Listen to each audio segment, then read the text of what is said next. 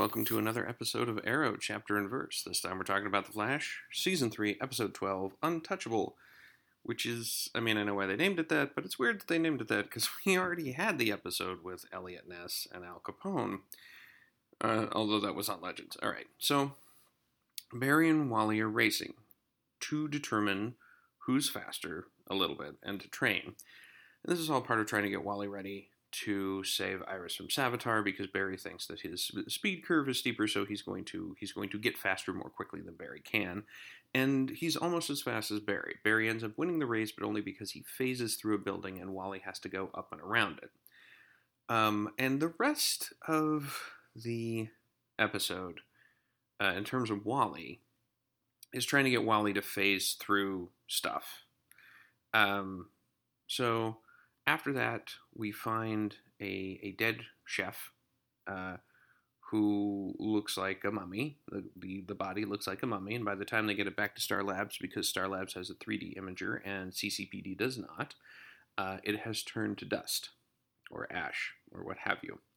And uh, what we find out is that there is a, a metahuman who has the power to basically necrotize your tissue by, by touching you. And uh, the next time we see him, he necrotizes a musician who happened to be a, a captain in Flashpoint. Now, let's discuss this for a minute.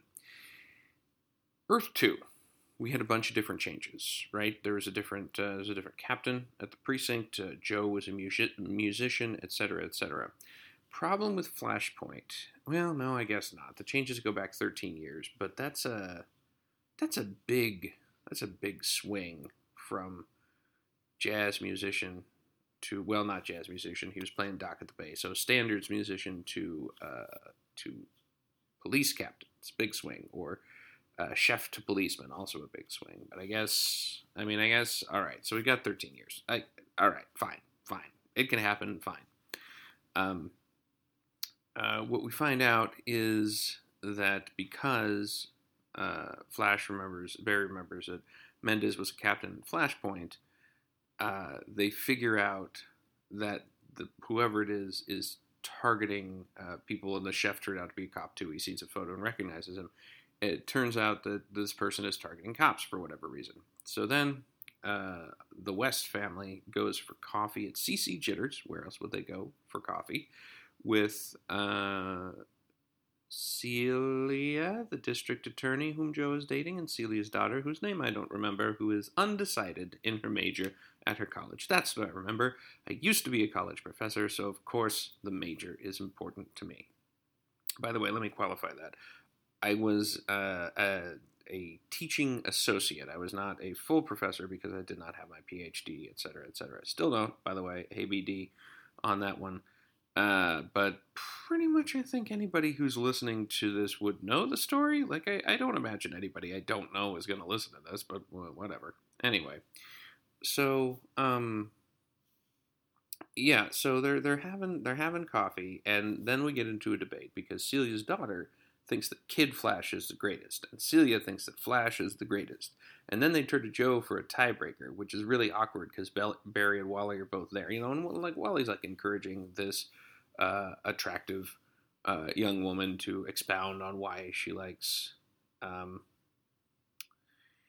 uh, Kid Flash uh, so much, and uh, you know uh, that's that's what it would make sense. I would probably do the same thing were I in his position, but they're having this conversation, and then in walks the meta, who shows that not only can he necrotize tissue, he can pretty much destroy anything. Now, he's not like in a Midas situation, he has full control over when he's using his powers and not.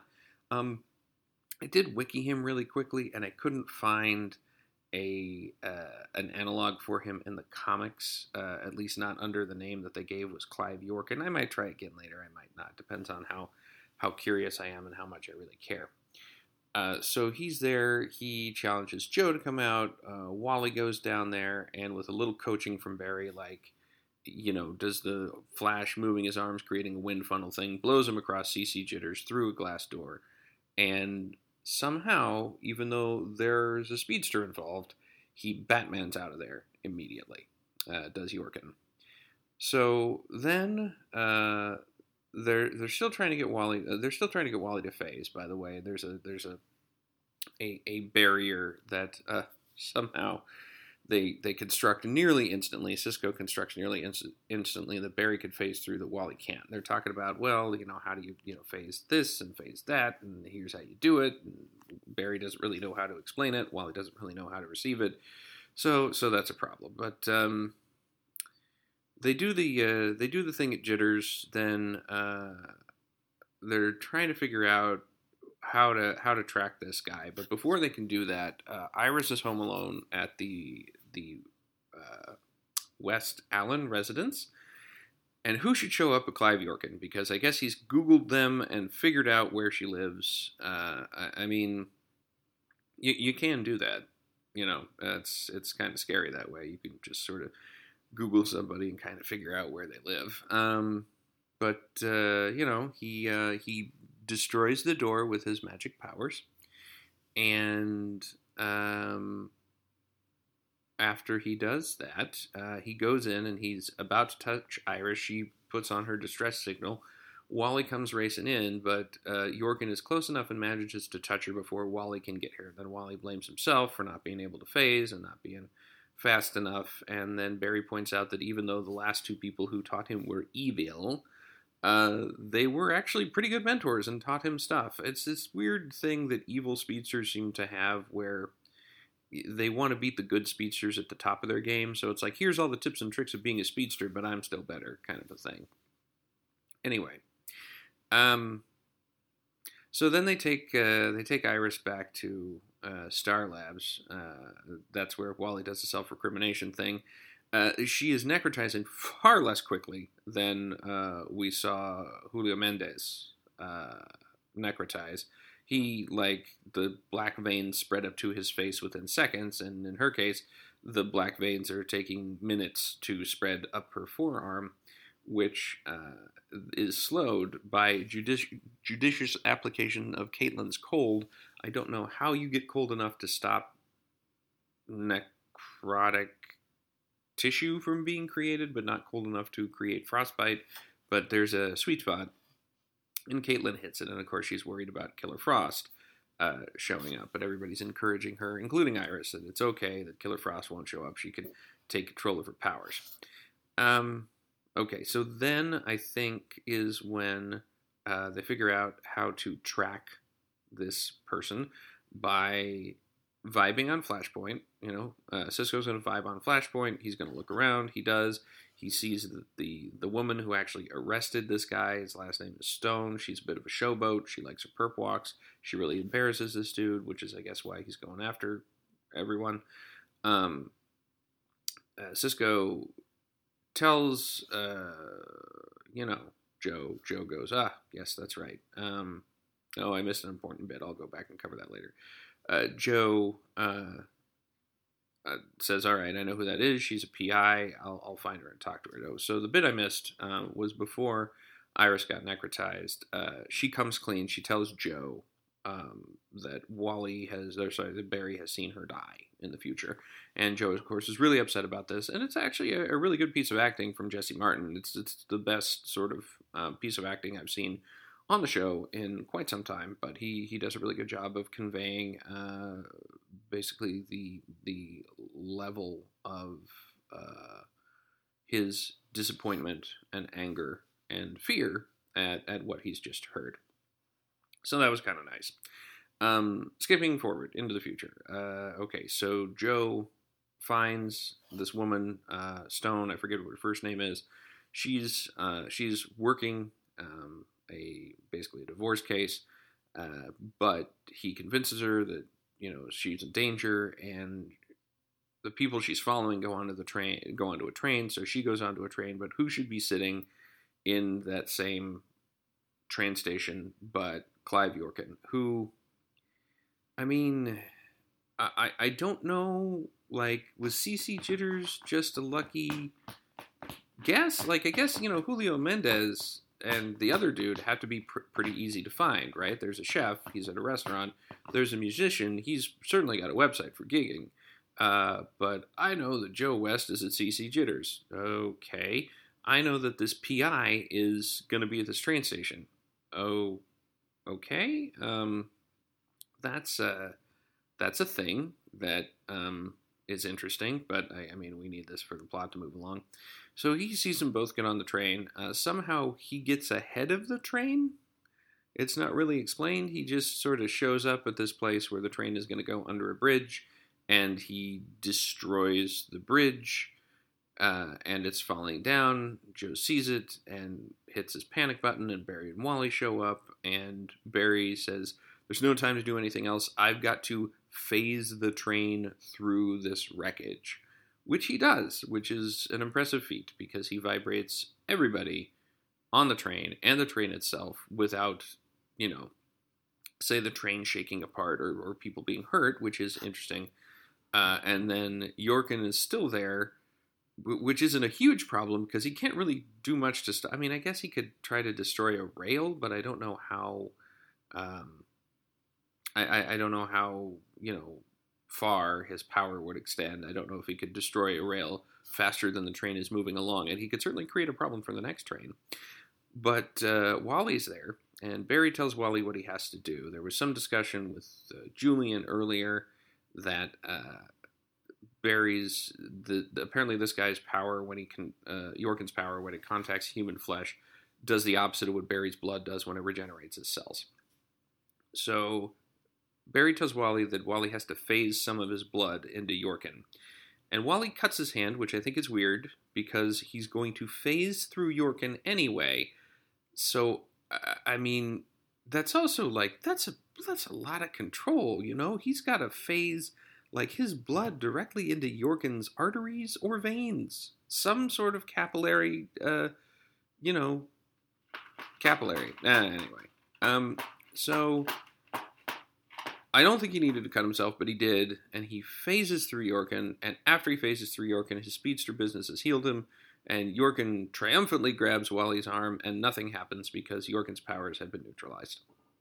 And that's actually the last we see of York in this episode. I assume that Wally uh, takes him to the cells under the particle accelerator, or in the particle accelerator, and slaps him in one of those.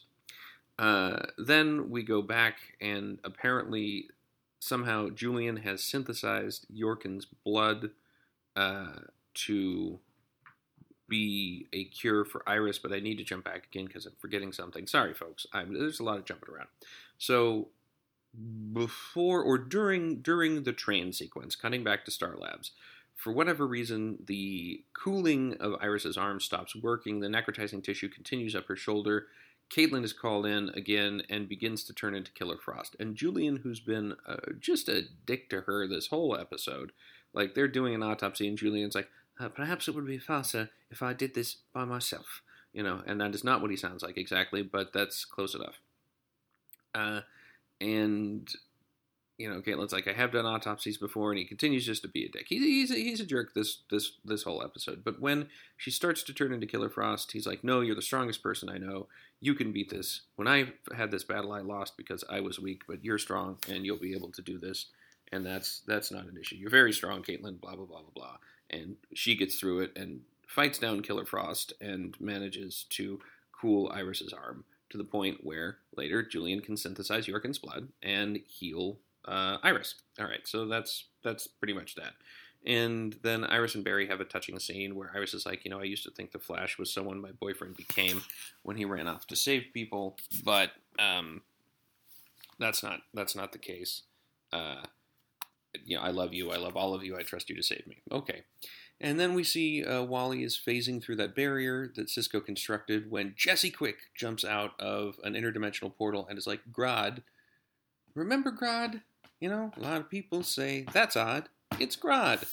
Um, that was an in joke from college, so now you're in on that. It was a takeoff on a lot of people say, what's that? It's Pat. Anyway, so Grodd in Earth 2 has uh, rallied the gorillas, uh, and they have attacked uh, Central City, I guess, and they are holding Earth 2 Harrison Wells at Gorilla City.